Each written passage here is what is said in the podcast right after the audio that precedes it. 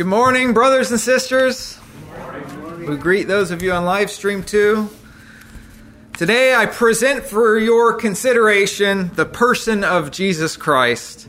Not man's version of the Lord Jesus Christ, rather the one that God has declared to us in His Word, the record that He has given of His Son. And I am thankful to proclaim to you that record today. Jesus is not like any other man. What he does, nobody can take the place of. He is not only preeminent in authority, but in ability and in works. In other words, Jesus is totally and entirely unique. He is the one that God has instructed everyone to hear. And we admit that we love to hear about Jesus. No one comes to the Father but by him, and we are glad for this arrangement. To consider him is the most wonderful and compelling thing that you can do. He is the King of Kings and at the same time the Lamb slain from the foundation of the world. He is the only begotten Son of God, full of grace and truth, the pinnacle of reality as it is revealed to men, the Prince of Peace, the only one who can command peace He's the only intercessor between God and man. Our great high priest bringing us to God. Oh, we thank him. Oh, we love him. Yes. Each one of these things, weighty considerations that cannot be exhausted. So today we'd like to focus our attention on this heavenly attribute of our perfect King that he is the physician. He is the physician. Consider that while Jesus was here on the earth, he went about doing good and healing all that were oppressed of the devil. He performed healings that were totally unheard of. He instantly opened the ears of the deaf and the eyes of the blind. He instantly caused the lame to walk again. He instantly gave strength to the feeble. He instantly caused a withered hand to be made whole. He thoroughly cleansed the lepers, which was an incurable skin disease. He instantly raised the dead with a word. He instantly stopped the issue of blood for a woman who was failed by her doctors, who spent her entire living on the doctors that could not heal her. He instantly healed her with a touch. Those who commented on the healing work of Christ said things like, Since the world began, it was not heard that any man opened the eyes of a man that was born blind. And when the multitude saw it, they marveled and glorified God, which had given such power unto men. And they were all amazed and glorified God and were filled with fear, saying, We have seen strange things today. He did so many wonderful works, brethren, that if they were written, the world would not be big enough to contain the books. That's John 21 25, as according to the scriptures. Since Jesus himself was not sinful, and he did not have a sinful nature, he could take the infirmities of men onto himself and heal them by doing so. For it is written concerning these things, when the evening was come, he brought unto him many that were possessed with devils, and he cast the spirits out with his word, and healed all them that were sick, that it might be fulfilled, which was spoken by Isaiah the prophet, saying, Himself took our infirmities and bare our sicknesses. The healing works of Jesus while he was here in the body are good things to consider. They are certainly the work of God. But is this all we limit to our thinking when we say that Jesus is the physician? Are we only referring to the physical healing that was performed while he was on the earth? See, there is a deeper, there's a more profound reason that Jesus came. Consider the following words of, the, of our text this morning. They that are whole have no need of the physician, but they that are sick. I came not to call the righteous, but sinners to repentance. Now, I've heard the term great physician used by many people throughout my life, but strikingly, I found that the phrase is never found in any version of the Bible.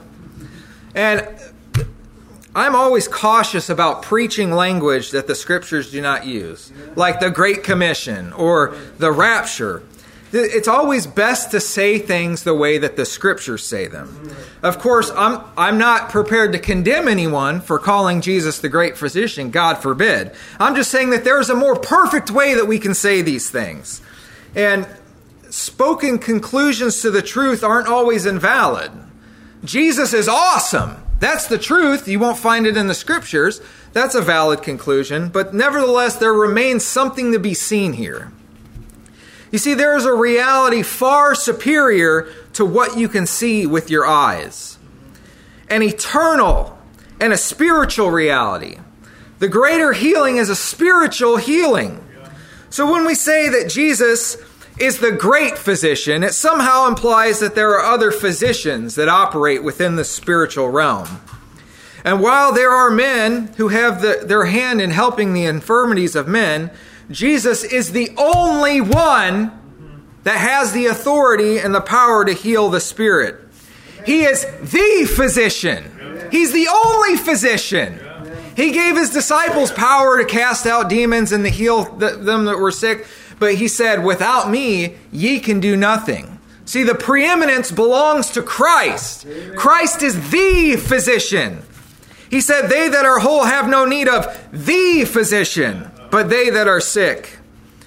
Brother Noah Webster certainly had this consideration in mind when he defined the word physician in his 1828 dictionary. He said, Physician, a person skilled in the art of healing, or one whose profession is to prescribe remedies for diseases, but in a spiritual sense, the one that heals moral diseases, the physician of the soul.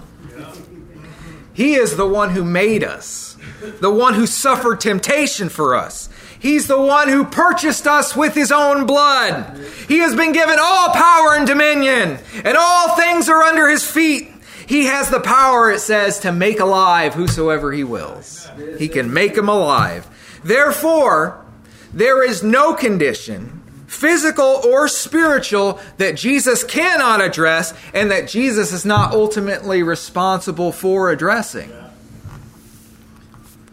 There's nobody who can address the condition of sin except for Jesus. He is the physician. Amen. Your physical health is important in the sense that it, it enables you to do the things that are necessary to do while you are on the earth. We offer our bodies up as living sacrifices to God. We, we, we offer ourselves to the work of the ministry. We offer this body up. There's, there's a sense in which your physical health is very important.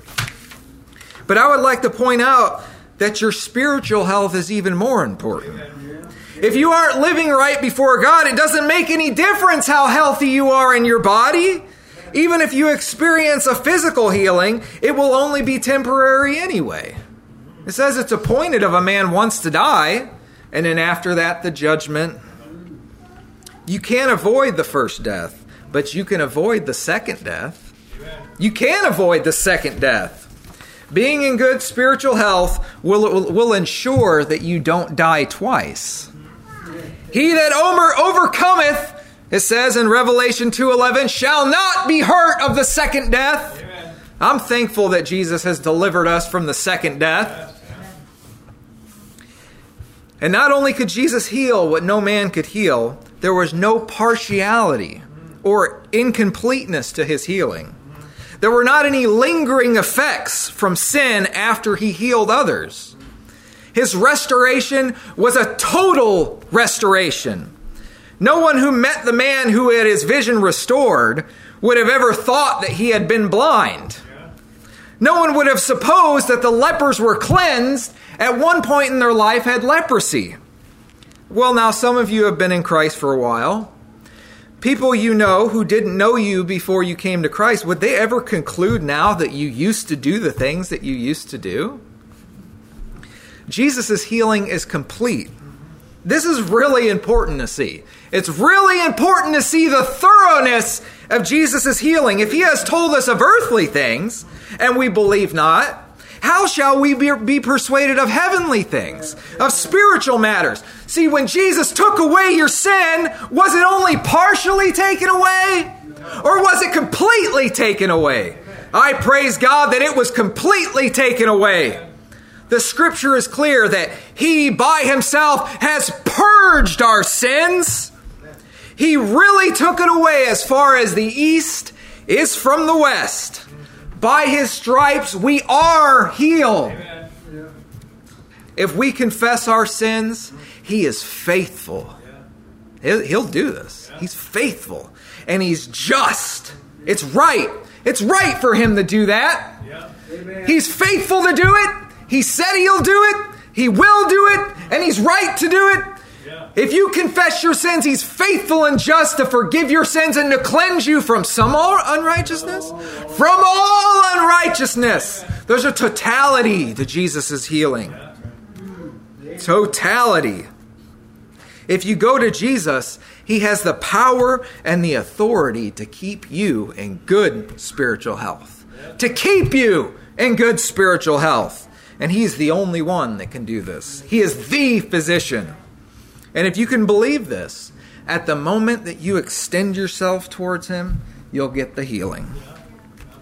They that are whole have no need of the physician, but they that are sick. Who goes to a doctor if they don't feel like they need to go to the doctor?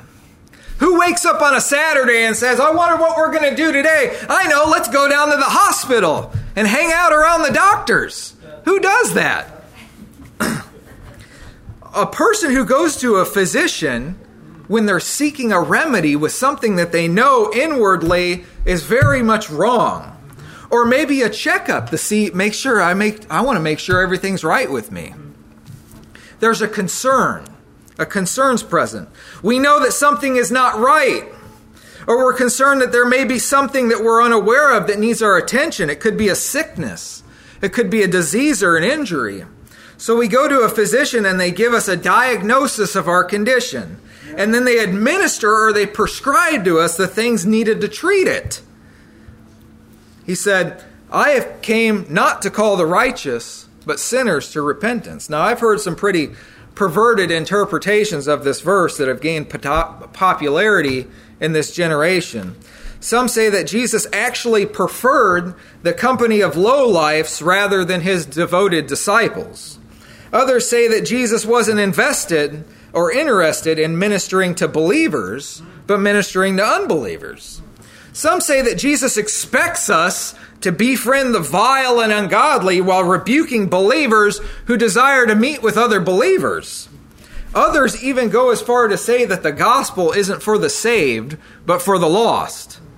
Those who ever only consider the things of God on a surface level have made themselves vulnerable to this kind of teaching. Amen. Was Jesus really saying that the Pharisees were righteous and that they were whole? Is that what he was saying? Were they already saved? Were they believers in him? Were the Pharisees believers in him? Was he saying to the same men he describes as whitewashed tombs full of dead men's bones that they did not need his healing? No, the Pharisees' major flaw was this they saw themselves as whole. They saw themselves as righteous already, needing no Savior at all. They saw no use for Christ. They thought they had no sin. And elsewhere, Jesus said this concerning them For judgment I am coming to the world, that they which see might not see, and they which they which see not might see, and they which see might be made blind. And some of the Pharisees which were with him heard these words and said unto him, Are we blind also? And Jesus said unto them, if you were blind, you would have no sin. But now ye say, We see, therefore your sin remaineth. The Pharisees claimed to know their standing before God as righteous, but inward, inwardly they were full of hypocrisy and wickedness. They were the unbelievers, while the sinners were actually the ones doing the believing. The tax collectors and prostitutes and sinners were aware of their condition. They saw their own wretchedness and they knew that they were deprived and that they needed help. The sinner beat upon his breast and say, God, have mercy on me, a sinner. He saw he needed Christ. Amen. Jesus came to call those people. Amen. He came to call people who knew that they needed a Savior to repent, to turn them around, to call sinners to repentance. See, sinner is the condition, and repentance is the healing. It's the healing work. God is involved in it, the Holy Spirit is involved in it. And then Christ can make alive whosoever he will, the physician. So then, once a sinner comes to repentance, is he a sinner anymore? No, he is righteous. He doesn't make a practice of sinning because he's healed. Amen. If any man disagree, like, what are you going to do with this scripture? Whoever abideth in him sinneth not. Whoever, whosoever sinneth has not seen him, either known him. Little children, let no man deceive you. He that doeth righteousness is righteous, even as he is righteous. He that committeth sin is of the devil, for the devil sinneth from the beginning. For this purpose the Son of God was manifested, that he might destroy the works of the devil. Satan has worked through men since the first transgression. Once sin entered the world, Satan had free course with the human race, but not anymore. Once you have seen him and have known the one who has the power to make you free, the devil does not have power over you anymore. Amen. You don't have to obey his lusts. God is your father, and the lusts of your father you will do. Jesus has healed us. We no longer have to be what we used to be. Once a leper was cleansed by Jesus, was he called a leper anymore afterwards? Well, was he? Did anyone say, well, that was a leper that was cleansed? Well, you know how we are, we're just lepers. Now that you are clean, the key is to remain clean. Away with the beastly traits of the dog returning to his own vomit and the washed pig returning to her mud hole which that's why they do that. A dog returns to his vomit because he's a dog. A washed pig returns to the mud not because she wasn't instructed not to do that way. She returns to the mud because she's a pig. That's what pigs do. That's what dogs do. a person who tells the people of God, well, you know, we're not really any better than the ungodly, we're all sinners, is like trying to convince people that they are dogs and pigs. And I'd like to say that whoever is in Christ Jesus today is a new creation. Amen. Behold, old things are passed away, and all things have become new. Amen. Jesus healed the paralytic man, and afterwards he found, them in, found him in the temple, didn't he? So it shouldn't surprise us that when people have really been healed, that they have a compelling desire to be in God's house, not linger in the world. You know, Jesus expects that too. He cleansed 10 lepers once. Yeah. Nine of them left, and only one came back, and he said, Where are the nine? He expects people that he's cleansed to come back to him. Jesus Jesus did not Okay, so Jesus found this paralytic man in the temple. And of course, Jesus being the physician sees this man in the temple and he did what all good physicians do, right? he gave follow up. He had like a little follow up appointment with this man. Listen to this follow up care from the physician. Afterward, Jesus findeth him in the temple, that's after he cleansed him, and said unto him, Behold, thou art made whole, sin no more, lest a worse thing come unto thee. That's the follow up. That's the follow up appointment from the physician now. This isn't the only one that he told this to, by the way. He said to a woman who was caught in the act of adultery that he had mercy on, he said, Go and sin no more.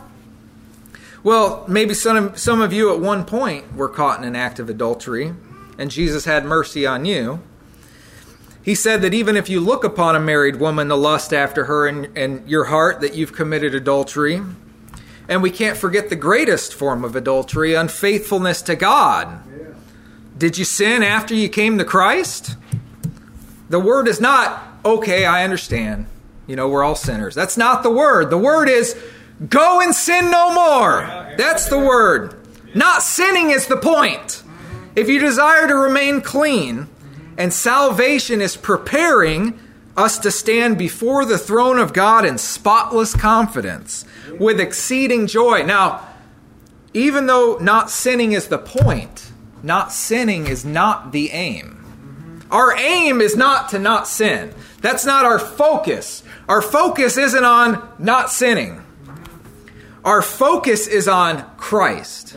See, we gain strength to deny the expression of sin by focusing on things that are above, not on things that are earth. Put on the new man, which is created in righteousness and true holiness. Put him on. Amen. And put off the old man and his deeds. Crucify the flesh. Have no confidence in the flesh. You know, it's a trap from Satan to try and order your life by what you shouldn't do. That's a trap from Satan. It's the focus of abstaining is obtaining. Mm-hmm. The focus of abstaining from sin is obtaining the things of God. Amen. And if your focus is proper as you walk down the middle of this highway, God said that He raised up a highway. It's a highway of holiness. And those who walk down the center of this highway will not err. God has declared it in His Word. Go and sin no more it's something that must be done. And if a person chooses to ignore this follow up care from the physician, if unbelief creeps in and say, well, that's really impossible, that person will eventually find themselves in a worse condition than they originally began with. This, and this is what the scripture says about it. Consider the apostles' letter for if after they escape the pollutions of the world through the knowledge of the Lord and Savior Jesus Christ, they are entangled therein and overcome, the latter end is worse, is worse with them than the beginning. It says things like it'd be better off if they had never known the way of truth. Now, did Jesus give this once informed, once infirmed man and this once adulterous woman impossible direction and capable to follow? Would it, would it have been right for Jesus to do that? To say, go and sin no more and then withhold the power? That would not have been right. Did he just set them up for failure? God forbid. Does God really ever tell us to do something and then withhold from us the ability to perform it? God forbid. Well, Let's look, let's look to the Word of God for the answer. Let's look, for, let's look at the prescription that our physician has given us. Let's look at this prescription letter. And you can believe this word. I'll just give you the short version of it, okay? Has God really withheld what we need to go and sin no more? Let's let's see. Let's let's follow the prescription. 1 Corinthians 10 13, God provides a way out of every temptation. Amen. James 4 7, if we resist the devil, he will flee from us. Hebrews 4 13, we have access to mercy and grace to help us whenever we need it. James 1 5, we have access to wisdom to know when to ask for that grace and what to do in any situation. Galatians 5:16, we cannot perform sin when walking in the spirit. Mark 9:23, all things are possible to those who believe. Amen. Matt 21:22, all things are granted to those who ask in faith. Philippians 4:13, all things are possible through Christ which strengthens us. 2 Peter 1:3, all things are given to us for, for life and godliness. Romans 8:37, we are more than conquerors through him who loved us. John 8:36, we are free indeed. Amen. Ephesians 6:11, we have armor that allows us to stand against all the wiles of the devil. Amen. 1 John 4 4, he who is in you is greater than he who is in the world. Amen. 2 Peter 2:10 says there are things that we can do that prevent us from falling. If you do these things, you shall never fall. Isaiah prophesies of a way, a highway of holiness set up where if wayfaring men walked on it, that they would not err. God has placed something in you that cannot sin. Look it up in 1 John.